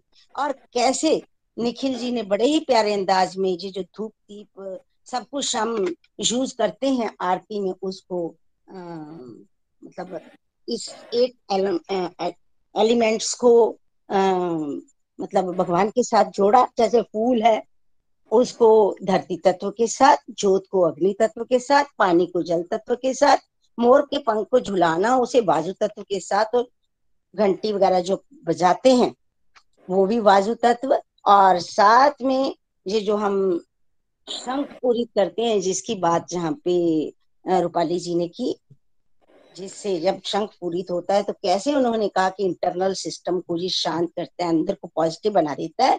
ये आकाश तत्व के साथ जोड़ा। और जो जो धूप दीप हम सुगंधी, सुगंध भगवान को चढ़ाते हैं, और खड़ताल वगैरह बचाते हैं म्यूज़िक बज रहा होता है, संसार में मन जो है, मस्त है, वो उलट कर भगवान में हमारा लगे जो हमारे मन तत्व को, मन को साधने के लिए है। और जब हम आरती के मतलब सिस्टम से करते हैं, हर चीज़ को एकत्रित करते हैं, है ना? निजम बनाते हैं तो हम अपने बुद्धि तत्व को इंटेलिजेंस को भगवान में लगाते हैं और जब झुककर नमस्कार करते हैं, अंदर से झुकते हैं, विनम्र बनते हैं, अपने आप को इंस्ट्रूमेंट समझते हैं तो हमने अपने अहंकार का त्याग कर रहे हैं। अपने आप को दीनहीन तुच्छ मानते हैं तो अहंकार का त्याग हो गया। भाव जो अंदर से रखना है कि सब कुछ आपका है और हम आपको समर्पित कर रहे हैं। और ये थाल को घुमाते हैं, भगवान के दिव्य शरीर के इर्द गिर्द क्यों घुमाते हैं? क्योंकि दिव्य दर्शन करते हैं ना भगवान के। ताकि हमारी मेटीरियल लाइफ की ड्यूटीज़ आपको सेंटर में रखकर प्रभु हम करें। अभी हम भक्ति करते हैं तो संसार तो याद रखते हैं, पर संसार में ड्यूटी जब करते हैं तो भगवान को भूल ही जाते हैं। लेकिन अब हम कुछ भी करें, आज से हर एक गतिविधि को प्रभु से जुड़कर, प्रभु की सेवा समझ कर फिर उन्होंने पाँच तरह की आरतियों के बारे में हमें बताया, है ना? सुबह मंगला आरती, फिर श्रृंगार आरती राजभोग आरती, और संध्या आरती, और शयन आरती। जब पाँचों तरह की तरह की आरतियाँ जो मंदिरों में होती हैं, वहाँ तो बड़े मतलब नियम जो है ना, बड़े रिजिडिटी के साथ वो फॉलो करते हैं। लेकिन हमने फ्लेक्सिबल रहना, और इसलिए उन्होंने हमें बताया जी पाँचों तरह की आरती कि हम घर में भी मतलब इन निजमों का अगर पालन कर सकते हैं तो करें। और मेरे मन में आ रहा था कि वाकई बात सही है कि अगर हम इन पाँचों, जो बताया गया है, हमें याद रखें और पाँचवें मंदिर में जाके भगवान के दर्शन ही कर लें तो हमारा जो है भगवान के साथ जुड़ा और अच्छी तरह से हो जाएगा। देखिए स्पिरिचुअल प्रोग्रेस तो तभी होगी जब हम हर एक काम प्रभु से जुड़कर करें। अगर कोई ऐसा कर्म है कि आपको लगता है भगवान से जुड़कर नहीं करना चाहिए तो उसको नहीं करना चाहिए। निखिल जी ने ब्यूटीफुली उस व्यक्ति की एग्ज़ाम्पल दी कि जो मंदिर में बैठकर गुरु जी ने कहा था कि वो मंदिर में बैठकर ड्रिंक्स ले तो उससे वो ड्रिंक्स नहीं ली गई। इसी तरह से हमारे विकार विकार भी, अगर हम प्रभु को हर चीज़ समर्पित करके करेंगे तो हमारे अंदर के सभी विकार जो है वो समाप्त हो जाएँगे। और हमें ये आरती का, आज का, ये जो आपका नितिन जी, आपने हमें संदेश दिया है कि हे प्रभु, मेरी आज की गतिविधि, मेरी आरती बन जाए। हम सबने इस इस बात को याद रखना है और जो भी कर्म करना है भगवान को सेंटर में रखकर करना है। और मैं एक बात और बताऊँ कि अगर कोई व्यक्ति पूजा की विधि भी नहीं जानता कोई मंत्र भी नहीं जानता लेकिन नियम से आरती करता है ना तो उसकी पूजा पूर्ण मानी जाती है। इसलिए इस आरती को हमने जीवन में धारण करना है और हर समय बनाकर शाम को साढ़े सात आठ बजे सब जब कर, घर के सभी फैमिली मेंबर्स आ जाते हैं तो उस समय आरती का नियम बनाना है ताकि फैमिली हेल्थ भी अच्छी होती है। और खासकर मैं अपना एक्सपीरियंस आपको बताऊँगी कि जब हम करते हैं आरती शाम को लेकिन जब आप आते हो ना नितिन जी तो आरती का मज़ा ही दुगना हो जाता है। क्योंकि कहते हैं ना कि प्योर अगर सोल आए तो आ, सोने पे सुहागा होता है। तो बहुत आनंद आता है उस समय जब हम आरती करते बहुत ही सुंदर था आज का सत्संग। बहुत आनंद आया। Hari Hari thank you. हरी हरी बोल। Thank you very much Neelam ji. बहुत आनंद आया आपको सुन के भी। भगवान की कृपा सभी पे इसी तरह से बनी रहे। आइए फ्रेंड्स अरुणा जी के पास चलते हैं चंबा। आज का भजन वो सुना रही हैं हमें। हरी हरी बोल, अरुणा जी। हरी हरी बोल बोल, निखिल जी, नितिन जी, प्रीति जी एवरीवन आज का सत्संग बहुत ही बढ़िया, काफ़ी दिनों से सत्संग निखिल जी बहुत ही बढ़िया बढ़िया करवा रहे हैं। मन खुश हो जाता है सारे सत्संग सुन के। लेकिन आज का सत्संग तो बहुत ही अच्छा था। मैं अपनी बात बताऊँ, जब मैंने पिछले साल निखिल जी की आरती वाले सत्संग सुने थे तो मेरा दिल था कि निखिल जी दोबारा इस चीज़ को रिपीट करें। पर आज, कल जब मैंने उस व्हाट्सएप में पढ़ा कि कल आरती के बारे में बोल रहे हैं तो मेरा तो दिल ही खुश हो गया। और मैं अपना एक डिवाइन एक्सपीरियंस बताना चाहती हूँ कि जब से मैं आरती कर रही हूँ तो मेरा बेटा भी मेरे साथ रात की आरती करता है और बड़ा ही अच्छा लगता है। आज जो निखिल जी ने पाँच आरतियों के बारे में बताया तो आज ऐसे लग रहा था कि हम वृंदावन में बैठे हैं और सारी आरतियों का आनंद उठा रहे हैं। आज सारी वृंदावन की जो भगवान के मंदिर हैं, आज आँखों के सामने आए हैं और दर्शन किया है तो बड़ा ही अच्छा लगा है। और इस सत्संग से हमने ये सुन बल्कि समझा है कि अगर ज़िंदगी में दुख आए सुख आए पर लेकिन हमें भगवान का नाम नहीं छोड़ना, भगवान ही हमें हर स्थिति में हमारी सहायता करते हैं और हमारा साथ देते हैं। और मैं आप अपने भजन की तरफ़ चलती हूँ। तूने नाम जपन क्यों छोड़ दिया? तूने नाम जपन क्यों छोड़ दिया? तूने प्रभु का द्वारा क्यों छोड़ दिया? तूने प्रभु का द्वारा क्यों छोड़ दिया? तूने नाम जपन क्यों छोड़ दिया? तूने नाम जपन क्यों छोड़ दिया? क्रोध न छोड़ा, झूठ न छोड़ा, क्रोध न छोड़ा, झूठ न छोड़ा काम न छोड़ा, खान न छोड़ा, काम न छोड़ा, खान न छोड़ा। सत्य वचन क्यों छोड़ दिया तूने? सत्य वचन क्यों छोड़ दिया तूने? नाम जपन क्यों छोड़ दिया तूने? नाम जपन क्यों छोड़ दिया तूने प्रभु का द्वारा क्यों? छोड़ दिया तूने प्रभु का द्वारा क्यों? छोड़ दिया।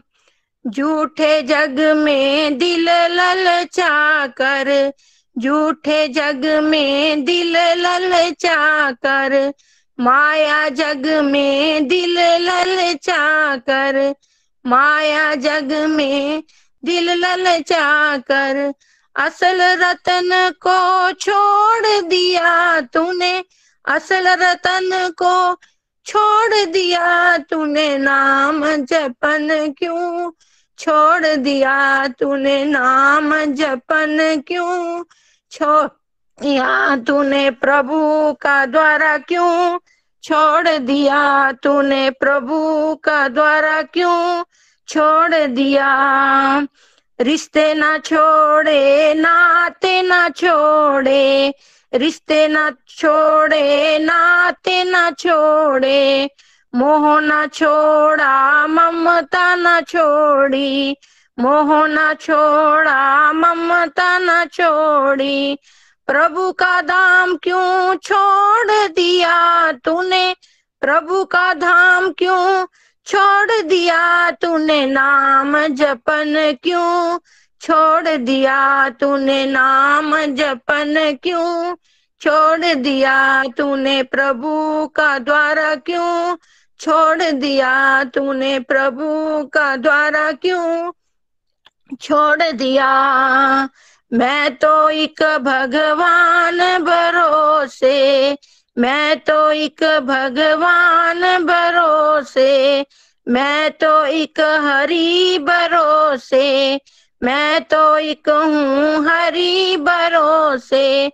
भक्तों का संग क्यों छोड़ दिया तूने?